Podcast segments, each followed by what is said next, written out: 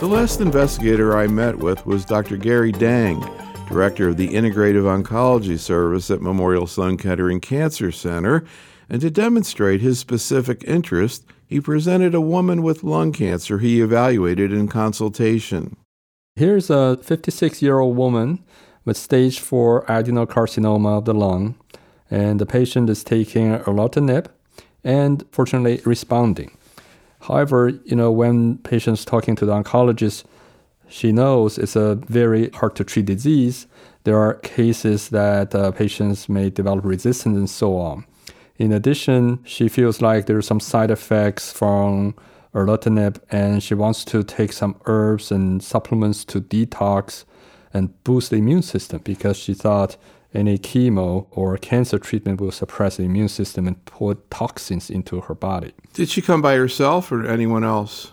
She come with family, with her husband. Could you talk a little bit more about her, her background, what kind of work she's doing, and why she had this interest? She is in the advertising industry and she's well educated, very sophisticated, read a lot, and she has always been taking this approach of a natural approach to health.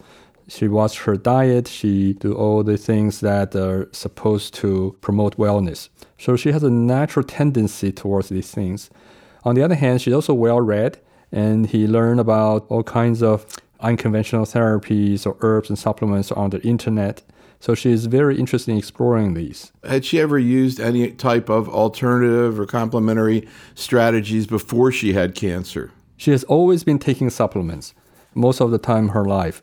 So when she was put on erlotinib, the oncologist told her, you need to stop all these supplements. She said, no, I don't want to because they have been keeping me well and I really don't feel good not taking them. And then the oncologist say, well, I think you should talk to our integrative medicine people so they can explain to you why this can be harmful and maybe there's something else they can offer to you. It's interesting that the oncologist brought it up. What fraction of the people you see are referred from oncologists as opposed to self referral? 90% of them are referred by oncologists hmm. because over the years we have worked closely with oncologists in our institution, the Sloan Kettering Cancer Center, so that they know we are very readily available resource for them to handle some of these problems that uh, usually are not equipped or they don't have the time to handle. Now, at the point you saw her, how long had she been taking the erlotinib and was she having any skin problems or any toxicity from it? Yes, she has some mild. She has been taking it for like three months or so.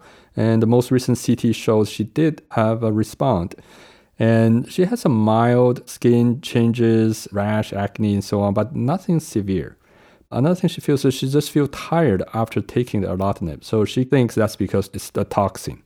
So she wants to detox and also boost the immune system. Just out of curiosity, before you get into the advice you gave her about this, I'm kind of curious. I know there's a lot of interest. You have Dr. Mario Lacouture there who's very interested in the idea of dermatologic side effects of cancer therapy. For example, erlotinib, EGFR inhibitors like cetuximab.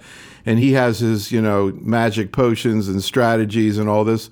But what about complementary strategies for dermatologic problems? There are some herbal or botanical topical agents has been studied and they have been studied for, for two situations. One is hand-foot syndrome from capecitabine, and the other one is these tyrosine kinase inhibitors like acne and rash and so on. But the study were done in other countries. So specifically, for example, the herbal mixture topically applied to the hands and foot was done in China. So it was never rigorously studied in a much more controlled setting. And so there is an interest of studying these things. On the other hand, these natural products, even though they're topical agents, are very hard to study because they consist of hundreds, if not more, of compounds, and it's hard to say which one is the one that is responsible. And so the previous study on this particular topical agents, their hypothesis is more like an anti-inflammatory kind of agent. So we want to see whether they can be used on the other hand, we really don't know what exactly are there and what are the active ingredients. So, what specifically did you discuss with this lady in terms of her wishes to quote detox and boost her immune system? So when people come in with these questions, there's usually a more fundamental psychological needs, which is to do more than just getting the therapies they're getting from their oncologist. So there's a patient empowerment movement, and patients wish to do more and participate actively in their care. So that's the first thing we have to recognize. And at the end of the day, we have to address that. If we don't, they will say, oh, I don't take this, and then they'll start taking something else because there is a void there. So first is to recognize, acknowledge patient's desire to do more. So that's the first step. And then the second step is to clarify some of the myths or misconceptions that are out there from patients. For one example, they always think anything natural is safe and anything synthetic is toxic. So they perceive erlotinib as a chemotherapy being toxic. And also they heard all these stories of chemotherapy suppress immune system, but they really don't know the exact mechanism of action of erlotinib, which is not known as an immune suppressant. However, that's their perception. And so we have to clarify that and talk to them in a language they can understand to show this is not the traditional sense of chemo. This lady at the time that you saw her, was she taking anything at that point herself? She was not because she did listen to the oncologist saying, don't take anything until you see the integrated medicine people. So she was not, but when she walked in, she does want to do more. So it's interesting that she held off, you know, until she was able to discuss it with her physician. I know there have been surveys of patients. I don't know what the latest data is, but what do we know right now about what people are doing right now and whether or not doctors, oncologists are even aware of what they're doing? I think things has changed in the last 10 years. 10 years ago, probably the oncologist would just say, don't take anything, and then maybe in a more dismissive way. And the patient would preferring offending their doctor would just say, oh, fine, but then they may not listen to them and still do their own thing at home. So there is a communication breakdown. I think nowadays the oncologists are much more aware of this problem. So they usually tell people with a very open minded way. And also the manner they talk to patients is important.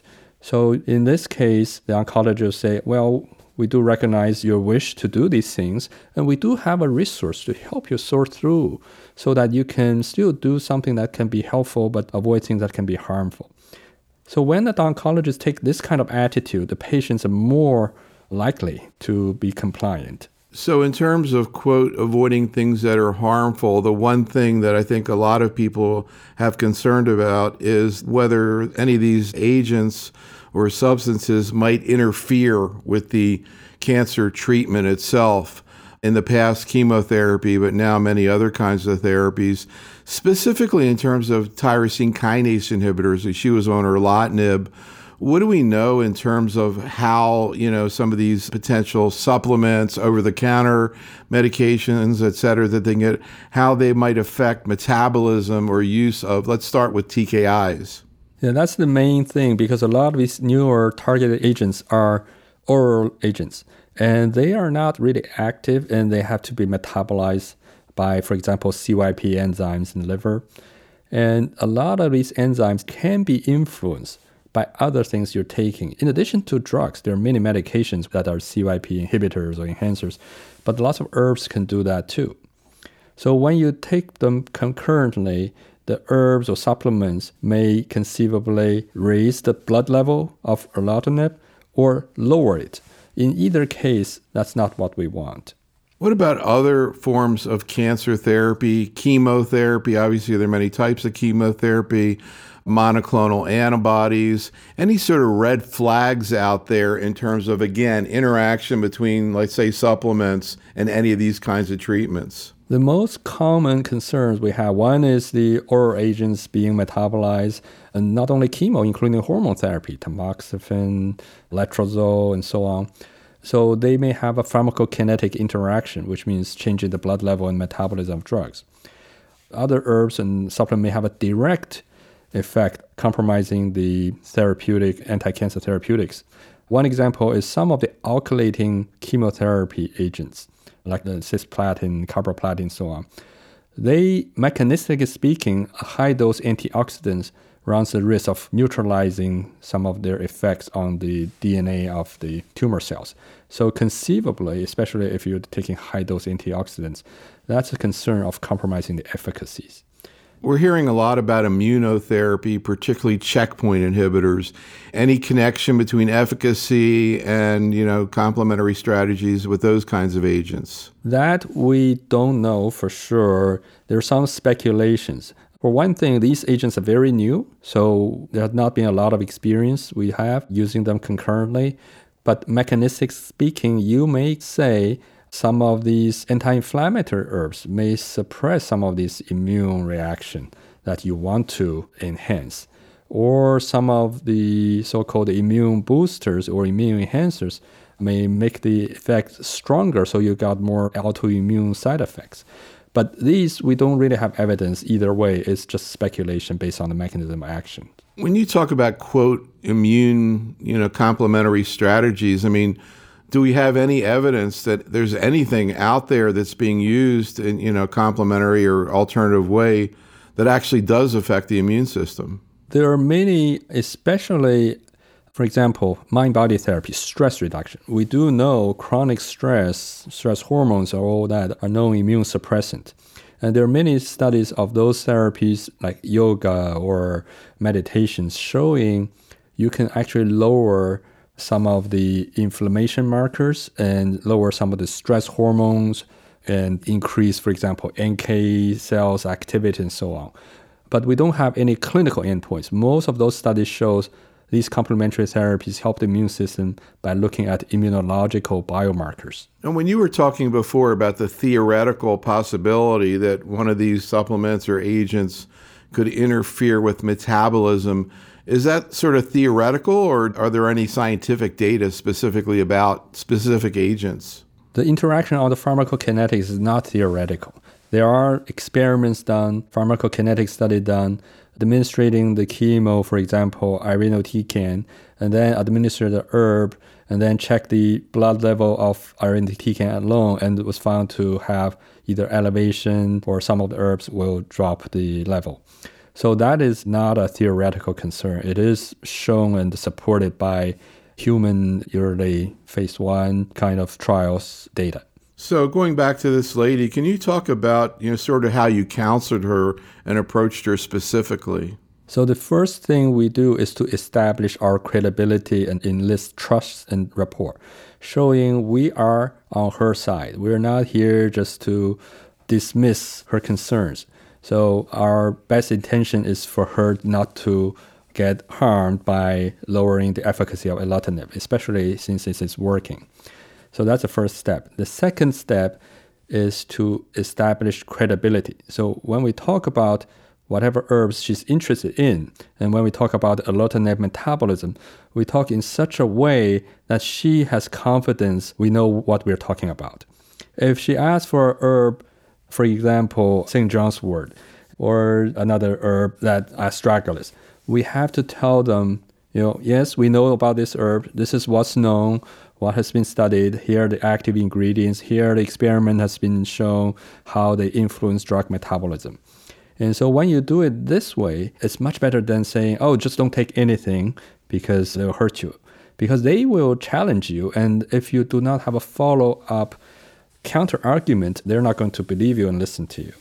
So, could you talk a little bit more about your specific discussions with this lady and sort of what you recommended to her? So, in this lady, we said, first of all, this is an oral drug. It's metabolized by the liver and converted, and there are many herbs and supplements that will change that process. And you probably don't want to do that because you are responding and you're the few lucky one actually with stage four lung cancer responding to a therapies. And secondly, this is not a chemotherapy, so it's not the classic sense of toxins that you think it does you so much harm. And thirdly, to boost the immune system, in some way, it's a misnomer because you can say everything you do helps the body boost immune system. For example, if you're malnourished or you're dehydrated, your immune system probably not going to be robust. So in that case, eating a balanced diet or drinking fluid would be boosting your immune system. And there are a lot of these lifestyle changes that you can do. For example, nutrition, stress management, good sleep, and physical activity. All these will boost your immune system without running the risk of interfering with your drug treatment. But you identified that this lady, it sounds like she kind of wants to go to the next level in terms of trying to take some control or do something to help herself. Did you sort of leave it at that general kind of concept of, you know, good nutrition, et cetera? Or did you have any specific recommendations for her so what she could do? We do have follow up, very specific recommendations because that's a different topic. Because for that, we do an intake about their understanding of what the proper nutrition is, and we identify deficiencies, and then we give them specific advice. And so we do have very specific advice to give. In addition, we offer these clinical programs get them enrolled in some of these stress reduction classes or exercise classes and so on to give them the tools to learn and do these things. Do you find people are interested in there's kind of this intuitive concept I can remember hearing about this back even in medical school about the, sort of the ability of the mind or visualization to affect cancer. I don't know whether this woman or you find that patients bring that up again as something that they can do and do we have research on that kind of a strategy, you know, somehow imagining the tumor being under control? Not in this lady. She didn't really bring that up, but we have other patients who say positive thinking and they imagine the cells attacking the cancer cells and so on.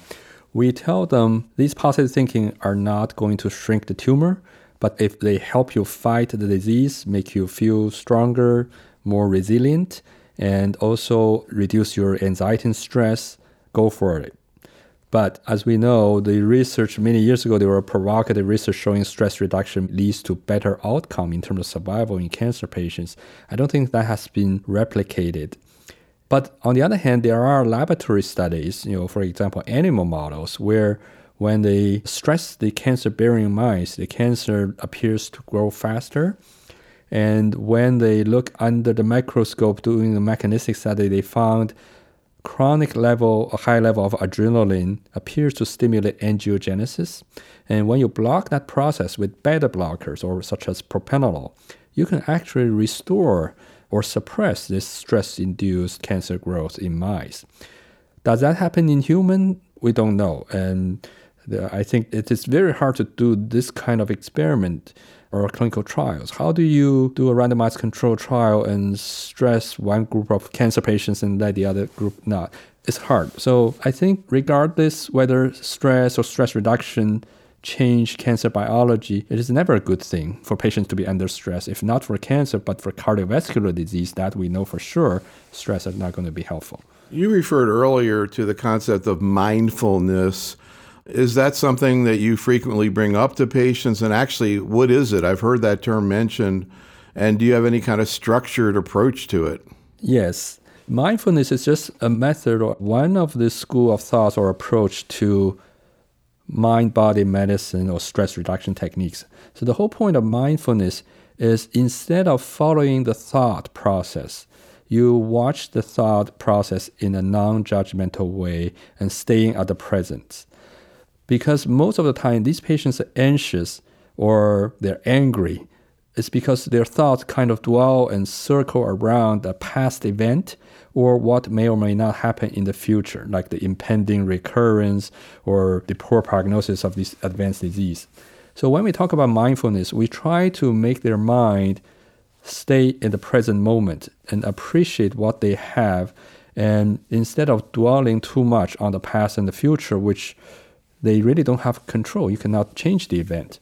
And by doing so, by training them this ability, they are able to shut down or shut off the wandering thoughts that they themselves don't like, but they just couldn't help but thinking about those bad things. So, do you have a way, a structured way that you teach this to patients? Is you have a video or booklet or what? Yeah, there are many programs. A video and so on would be an introduction but the full program is probably required for patients to learn this. So one of the most well-studied mindfulness mind-body therapy is called MBSR, mindfulness-based stress reduction. There are many randomized control trials meta-analysis, systematic review done on that. It's quite well established. It helps reduce stress, anxiety, and distress in cancer patients. So if patients have a cursory interest or no past experience, we usually give them like a taste, just an introduction. And for a lot of patients, this is just not their things. They just don't have any interest at all. Then we try to find other ways to help them deal with stress. For people who are really interested in this, we introduce them to this full program, like the MBSR program, is an eight-week structured program to teach patients learning these skills. This lady, was she a smoker or non-smoker? Non-smoker. So, like a lot of people with EGFR mutations, and you know, had she had symptoms from the disease itself? Not really. She had basically a silent disease. It was incidental finding from her chest X-ray. And because she never had any serious illness before, she always thought she took good care of herself, she eats healthy, she used all these supplements that she thinks kept herself in good health. So it was quite a surprise to her. That's another reason they want to explore everything and anything that may be helpful. So, you know, it's very interesting in lung cancer, the dynamic in the smokers and the non smokers. In the non smokers, you know, naturally a lot of questions, you know, maybe sometimes anger or resentment were you able to pick anything up? You mentioned she always attempted to, you know, be healthy. What was her reaction, and was there anything you tried to do to help her sort of deal with it? In this case, she's other than her trying to do more to help her, she was actually, as I mentioned, very sophisticated, well-educated lady, and she was actually doing quite well otherwise. So for this particular case, we actually didn't do a lot more than that.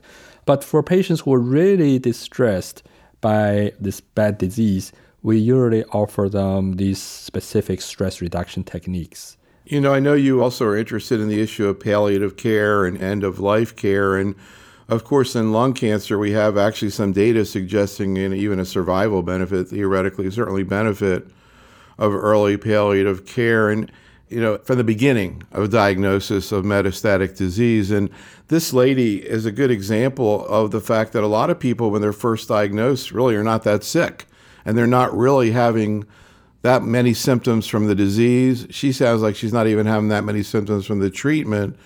But I guess the one source of morbidity that these patients have is the knowledge that they have a disease that's not curable. That's true. And I'm curious, we were talking about mindfulness before, but again, any strategies that you found that help people adapt to this very challenging knowledge that they have? I think for that, it takes a multidisciplinary approach.